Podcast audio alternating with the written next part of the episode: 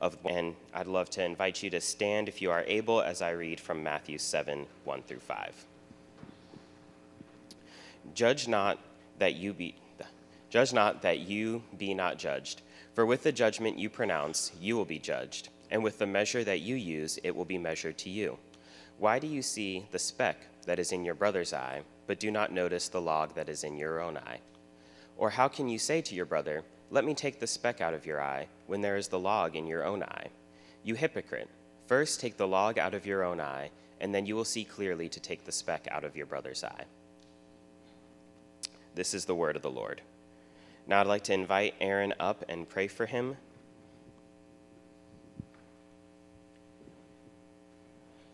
Lord, thank you for my brother Aaron. Thank you for giving him the gift of teaching and preaching.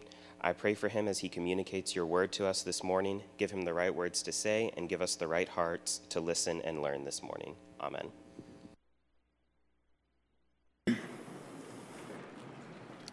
Amen. Well, thank you, Matt. I was just telling Bobby um, before we started the gathering this morning. I just enjoy looking out and seeing all my friends on a Sunday morning. Uh, it warms my heart. So, know. That's the mood I'm in today. but uh, next week, next week is the Super Bowl, right? Uh, and if you've watched a football game before, then you will probably know how to answer this question. Don't worry, it's not even a question about football, it's like just a question about like watching football. So you have when the teams get ready to kick their extra point, their field goal, you get this nice shot of the end zone and the people who sit there. Uh, and usually you'll see three different signs that people are holding up that they've made out of poster board or whatever. One of them, you know, if you're rooting for the team that's kicking, you're going to see the target sign right here, right down the middle. We want you to make the kick. It's good.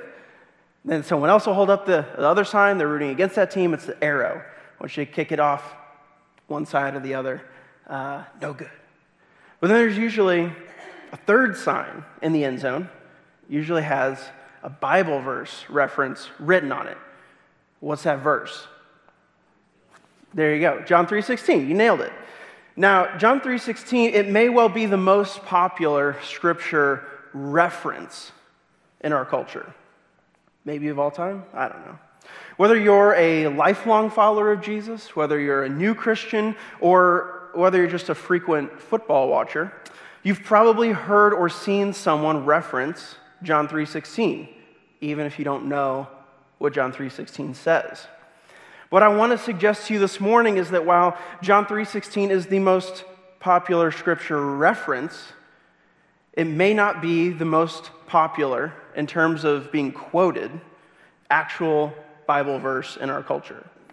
I believe that title actually should go to our passage this morning in Matthew, specifically verse 1. Judge not that you be not judged. And when I say most culturally quoted, I'm not just talking about people who are not Christians or outside of the church. Judge not or don't judge for so many people, so many of us in a pluralistic society, Christians included, is like a core value. It's a cultural ethos. It's kind of the, the highest of moral imperatives. And so, on the flip side, any kind of judgment making is seen as a deadly sin. So it's important that we understand this verse. And not just this verse, but all of what Jesus is saying here as well. What is he saying? What is he not saying? What, is he, what does he expect of us? What does he rebuke in us? And what we'll see together this morning is this Jesus explicitly condemns our hypercritical, hypocritical condemnation of others. Jesus condemns our hypercritical, hypocritical condemnation of others. Why is that important? Why do each and every one of us need to hear Jesus' words today? I think it's probably pretty simple. You and me, we love to judge. We love it. So many times we live for it. We're waiting for a moment to pounce on someone with our judgments. And then at the same time, we're terrible at it. We're so terrible at it. We love judging, yet we make perilously poor judges. So let's get into our passage. Jesus begins by saying, Judge not that you be not judged. Now, I don't know exactly why uh, our translation opted for this syntax, maybe to maintain some of that classic King Jamesy, judge not lest ye be judged vibe. Uh, but what Jesus is saying here straightforwardly is this don't judge others if you would like to avoid judgment yourself. Those first few words, those are the, the crux of the command. Don't judge others. And the key word we need to understand this morning is that word judge. What does it mean to judge? What does it look like to judge? It may be a little bit more nuanced than it might appear because if you were to flip over in your Bibles to 1 Corinthians 2:15, you would read this verse. The spiritual person judges all things, but is himself to be judged by no one. Hmm. Kind of interesting. In one verse, Jesus' followers, we have a command not to judge. In another verse, we have a command to judge literally everything. So, what is this? Is this a case of pitting Jesus against Paul? No, not so fast. Remember, all of Scripture is inspired by God's Holy Spirit. That means both of these commands are authoritative and instructive for you and I. And we don't get to take the easy way out either, cherry picking these verses based on the circumstances we find ourselves in. We don't get to go around judging with our finger pointing to 1 Corinthians and then deflecting, resisting judgment, pointing to Matthew 7. Rather, what might appear on its surface to be a contradiction is actually an invitation to look more deeply into God's Word so that we can learn God's ways. What does the Holy Spirit mean or not mean when He tells us through Matthew not to judge?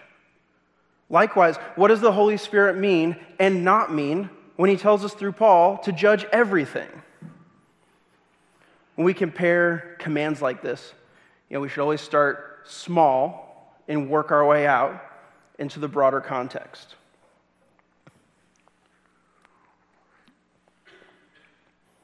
In this case, we have to start with the specific words that Jesus and Paul use in their respective commands. Now, usually, I try not to get too deep in, into some of this nitty gritty stuff in the actual Sunday morning sermon because honestly, it can sometimes be more confusing than helpful. But because this single word is at the center of two seemingly opposite commands, and because this word judge is such a weighty word an important concept in our culture, I want to take the time to show you the work, show you some of the work. So remember, our Bibles, they're originally written in a different language, ancient Greek. So in Matthew 7, Jesus uses this word when he says, don't judge. Krino. Krino. Don't krino. What does krino mean when Jesus says it? It means to judge in a legal sense, along with a corresponding condemnation and punishment, a judgment. You can almost think about it like a sentencing. In the broader context of Jesus' sermon, this should make sense to us. Because so far in the Sermon on the Mount, Jesus has taught us to uh, come to terms quickly with your accuser while you're going with him to court lest your accuser hand you to the judge and the judge to the guard and you be put in prison. As well as teaching us to pray, Father, forgive our debts as we have forgiven our debtors. Remember, in Jesus' day, debt did not just have um, financial implications, but legal ones as well. They didn't have a, a bankruptcy process like we do today. If you couldn't pay your debts, you were thrown in prison or forced into slavery until you could work off your debt. What about Paul then? What is he saying to the Corinthian Christians? Well, he uses a different but related Greek word, anakrino. Anakrino. The spiritual person should anakrino all things. What does anakrino mean? And how is it different from a regular krino? Maybe you can hear that prefix there at the beginning, ana. It means again or between. What Paul's telling the Corinthian church is that they are able to and ought to judge between things, look at them again closely to evaluate and discern. Discern matters that are presented to them based on the wisdom that comes from the Holy Spirit. Which, again, in the broader context of 1 Corinthians, should make sense. Paul's telling the church that the gospel they believe in looks like foolishness to the rest of the world. They say, A crucified Christ? Ridiculous. Christs are supposed to be conquerors. But it's only when we have the Holy Spirit living in our hearts that we can look again at the gospel and say, Of course. Of course it had to be that way. It only makes sense that the Messiah would give his life for the people. It's utterly beautiful and it's perfectly consistent with God's promises. And just one more side note Paul later goes on in that same letter to talk about how the church relates to the world around them. And he says this What have I to do with judging outsiders? God judges those outside the church. And he uses that same word that Jesus does, krino. It's not my job, it's not our job to legally sentence and execute punishment against those that don't know God. That's his job. So, looking at these two passages, doing a deep dive into these two words, what have we learned? What is judging? What is judging not? Well, judge not does not mean apathy or amorality. Judge not does not mean an inability to identify something as sinful, impure, or unholy. The whole book of Proverbs is about the pursuit of wisdom, knowing good from wrong, knowing right from wrong in the world. We'll see in next week's sermon passage, Jesus says this Do not give dogs what is holy, and do not throw your pearls before pigs, lest they trample them underfoot and turn to attack you. That sounds a lot like what our culture would call a judgment, if I've ever heard one in order to know who or what Jesus is referring to, we have to be able to discern, to evaluate, and in that sense, to judge who, what, where pigs and dogs mean in our world. Another side note pray for your preacher next week as they prepare that sermon. It's a confusing verse to understand and apply, even compared to some of our other Sermon on the Mount passages. But anyway, with that said, we often might encounter this response Hey, don't judge me. Who are you to judge? When we talk to people about culturally sensitive issues. But I want to assure you, reassure you maybe, that when you're having that conversation with your coworker or your family member or your neighbor, you can identify what the Bible has called right and what the Bible has called wrong? Well, the Bible tells us that every human is made in God's image, even those humans who aren't born yet.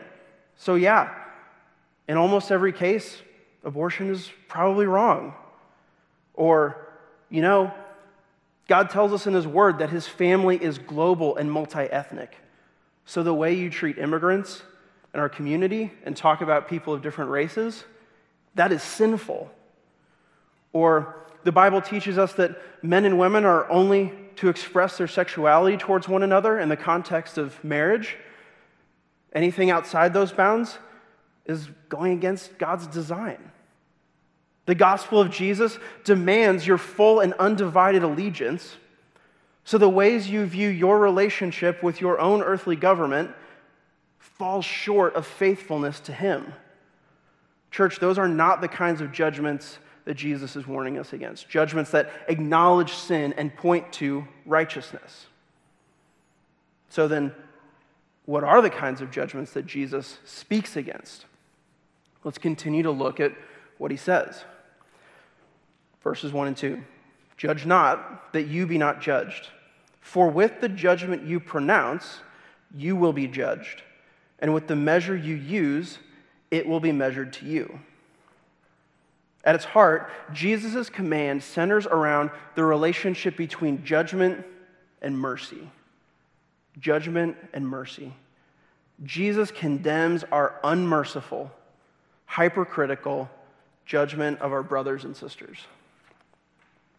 We see again, yet again, in the Sermon on the Mount, Jesus returns to this principle of reciprocity when it comes to mercy and judgment. Earlier, we saw in the Beatitudes, Blessed are the merciful, for they shall receive mercy. In the Lord's Prayer, Jesus taught his disciples to pray that we receive God's forgiveness the way we have shown forgiveness to others. Here he affirms that we will be judged in the same way that we judge others. And in a few weeks, we'll look at the golden rule what you wish others would do to you, do also to them. Now, I know reciprocity can be difficult for us to process as uh, Reformed Protestants. We so often confuse reciprocity with repayment or the idea of earning. And yet we know that it is impossible to earn God's grace. But Jesus and the rest of his culture, they didn't have that kind of baggage. From the Bible's perspective, grace is given as a totally free gift. It can't be earned, it always comes first and it must be responded to. It must be responded to. And the proper response is faith or allegiance. The expectations are expanded into those other realms of generosity and reciprocity. When grace is given, the recipient must respond with faithfulness. When mercy is shown, the recipient must be merciful. When forgiveness is extended, the recipient must respond by extending forgiveness. When judgments are rendered, the standard is established and must be applied impartially. Our reciprocity, it reflects an inward heart transformation. It's almost kind of a paying it forward kind of attitude. I said this in December when we were looking at um, Jesus' teachings about generosity. I said, We're only saved by God's grace. We're not saved by our forgiving of others, we're not saved by our own judgments. But Jesus gives us another litmus test. If we don't forgive the way Jesus forgave, if we don't judge graciously like Jesus judges us, then it's possible, maybe even probable, that we have not experienced that forgiveness that grace, that generosity. Karis, that's as true today in 2023 as it was at the end of 2022, as it was 2,000 years ago. What does this hypercritical, unmerciful judgment look like? Well, in our personal relationships, it often is reflected in attitudes of bitterness and grudge holding. Maybe your spouse or your boss or your friend or your classmate has done something that hurts or offends you, something that has harmed the relationship in the way, or you know, the way you relate in some way. Maybe there's something in need of fixing around your house. You ask your roommate or your spouse to address the problem. One of your employees, one of your coworkers is supposed to be helping you with a big project and they drop the ball in a big way. Because of their wrong action or their inaction, they've caused an even larger problem to arise. They apologize, and you roll your eyes. It happens, I guess. But in your heart, you start to develop a grudge. Bitterness builds up inside you towards them. You don't bring up the incident anymore, but you're constantly looking for small ways to punish them. Well, he dropped the ball on calling the dishwasher repairman, so I'm not touching a single dish. That's his problem to worry about. She forgot to communicate those initial details with the client, so uh, I get to throw her under the bus every time there's a hiccup. They didn't do their part in the group project, So on our next assignment, I'm going to make them pay. I'm going to find a way to pawn off all my work onto them. Church, when we have this attitude, we become the judges that Jesus warns us about. In a spiritually sick and relationally destructive way, we continue to invent new ways to be unmerciful and hypercritical. Church family, do not judge that way. Because there's no way that you or I could withstand those judgments where they aim back at us. this also means, as Christians, we don't judge one another as heretics when it comes to second or third order doctrines of our faith. Things like leadership structures and who fills pastoral roles, those are really important. And the Bible has a lot to say about those things.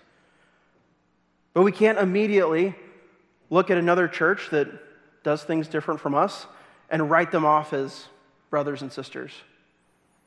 The Bible has a lot to say about the creation and the culmination of our world in Genesis and Revelation.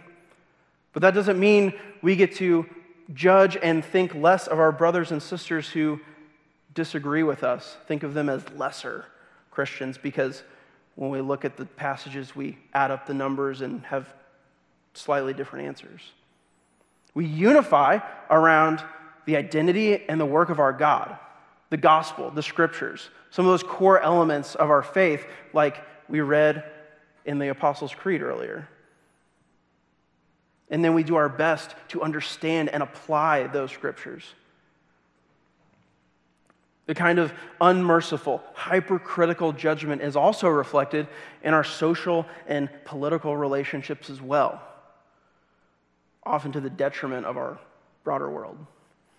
On a social level, um, the, the way that uh, cancel culture can really function is a good example of this.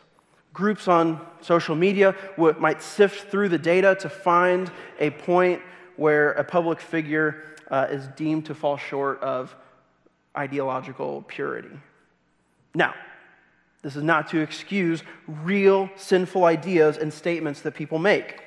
Like I said above, biblical judgments include identifying sin and standing for righteousness. But how does a cancel culture respond in these scenarios? Not with a heart towards redemption and restoration, but with shunning and exile and perpetual judgment. There's no room for mercy in a cancel culture.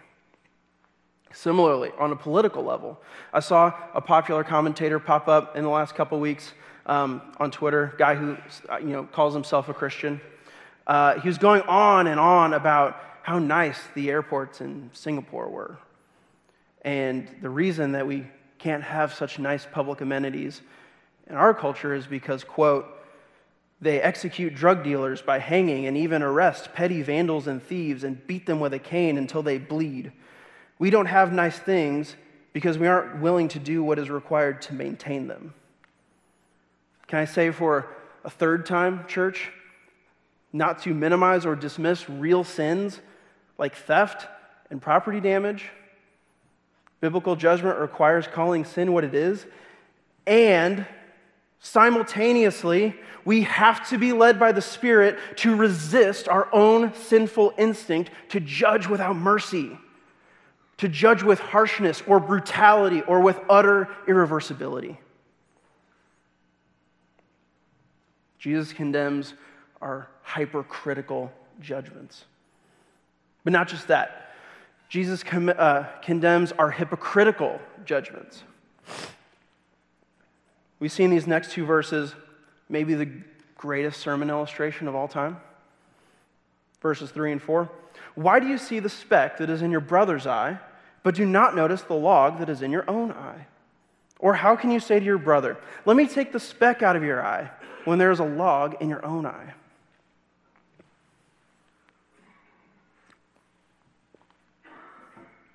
If Jesus and his family were indeed carpenters and woodworkers, then he speaks here out of what is um, an exaggeration of his own personal experience with the speck and log talk. Imagine Jesus' brothers out working in the shop. James, he's chiseling away on some project. Jude's got the saw out. He's wrapping up his part of the project and, you know, knocking the sawdust off everything. And then, ah, oh, everything okay, bro? Yeah, yeah, just got this little speck of sawdust in my eye. Can't quite seem to get it out. You guys know how it is. Oh, here, I got you. Let me, let me take that speck out of your eye. Jude turns around towards James for help. He's got to duck out of the way because he just about got knocked upside the head with a two by four. Dude, what is that? Is, is that board? Dude, it's lodged in your eye. What are you talking about? Get back over here. I'm trying to help you with that speck. I don't think so. Don't touch me. The illustration sticks with us because it's so extreme, it's so over the top. Most of us here, you know, we're not carpenters or contractors. Uh, what would that look like for the rest of us? We've got a lot of folks who are uh, work in the medical profession. Maybe you tell the nurse, you know, you want to help double check uh, the charting, make sure all the information's on the right patient's chart. She responds, Wait, aren't, aren't you the one with the big malpractice suit against you? Maybe you're one of the many folks in our city who works in the home loan business. You decide you have to decline someone's loan because they only have a, a fair 660 credit score. Meanwhile, you're strutting around town at 375. Maybe you're a student. You have to write papers according to this meticulous style guide that they make you buy. You're, proofre- you're proofreading your roommate's paper. Notice that in her footnotes, she used a comma where she should have used a semicolon. Kidding me? You better cite those sources or it'll show up as plagiarism. You're giving her a hard time, but just the other day you were bragging to your buddy about how you got Chat GPT to write your whole midterm for you. Okay, one more, just one more. Some of our dear brothers and sisters here at Karis, they're moguls in the gourmet popcorn industry. Imagine I go out to Fulton, I pick up some delicious snap cheddar popcorn, and I hear some arguing from upstairs where they're making the popcorn, where they're popping the corn. Hey man, get, get back over here real quick. You got one of those little like corn kernel husks like next to your eye. Oh yeah? Who do you think you are? You got the whole cob stuck in your eye. the humor helps to make Jesus' ultimate point. Who are we to judge our brothers and sisters in their struggles when we have our own, often worse struggles than the people we criticize? The problem is, though, the logs in our eyes blind us to their very presence. Sin has a sinister way of keeping itself hidden from the sinner. Perhaps the best example of this in the Bible is none other than King David, when he is confronted with his sin by the prophet Nathan. Let's look at 2 Samuel chapter 12 together. And the Lord sent Nathan to David. He came to him and said, There were two men in a certain city, the one rich and the other poor. The rich man had very many flocks and herds, but the poor man had nothing but one little ewe lamb, which he had bought. And he brought it up, and it grew with him and with his children. It used to eat of his morsel and drink from his cup and lie in his arms, and it was like a daughter to him. Now, there came a traveler to the rich man, and he was unwilling to take one of his own flock or herd to prepare for the guest who had come to him. But he took the poor man's lamb and prepared it for the man who had come to him. Then David's anger was greatly kindled against the man, the rich man. And he said to David, As the Lord lives, the man who has done this deserves to die, and he shall restore the lamb fourfold because he did this thing and because he had no pity. Famously, Nathan says back to David, You are the man. You're the rich man. You see, just before this confrontation, King David had kidnapped and committed adultery with one of his own soldiers' wives while he was off at battle. Then he had the soldier murdered to cover it all up. As he listened to Nathan's story, he saw the speck of covetousness and greed in the eye of the rich man, he was furious. How dare he take advantage of and abuse that poor man? Yet the log lodged in his own eye blinded him to the lust, the adultery, and the murder in his own life. It's often the sins that we struggle with the most, blind to them or not, that we tend to judge with the least compassion, right? My wife, Caitlin, she works in uh, a business networking organization in town. It's really fun. I get to go to a lot of um, you know, social events with her, uh, networking stuff around the city. And a few times I've, I've run into this person who's um, very, very pleasant and fun to be around. I like this person. But sometimes they rub me the wrong way a little bit. I leave these interactions uh, feeling as if this person tends to take up all the oxygen of the conversation, make themselves the star of the show. And it took me until kind of recently to figure out why that bothered me so much. The reason is that when I look in the mirror, I have a log in my own eye because that's one of my favorite ways to act in conversation. Jesus warns us that we're in no position to be removing sawdust specks when we're full of rotten wood. But pay attention to that last verse, verse 5. You hypocrite. First, take the log out of your own eye, and then you will see clearly to take the speck out of your brother's eye. So Jesus doesn't even decry all speck related assistance. It's the hypercritical, hypocritical speck condemning. Quite the opposite. Once our logs are removed, we are instructed to assist our brothers and sisters. It's part of the job of the church. We talk about church membership this morning.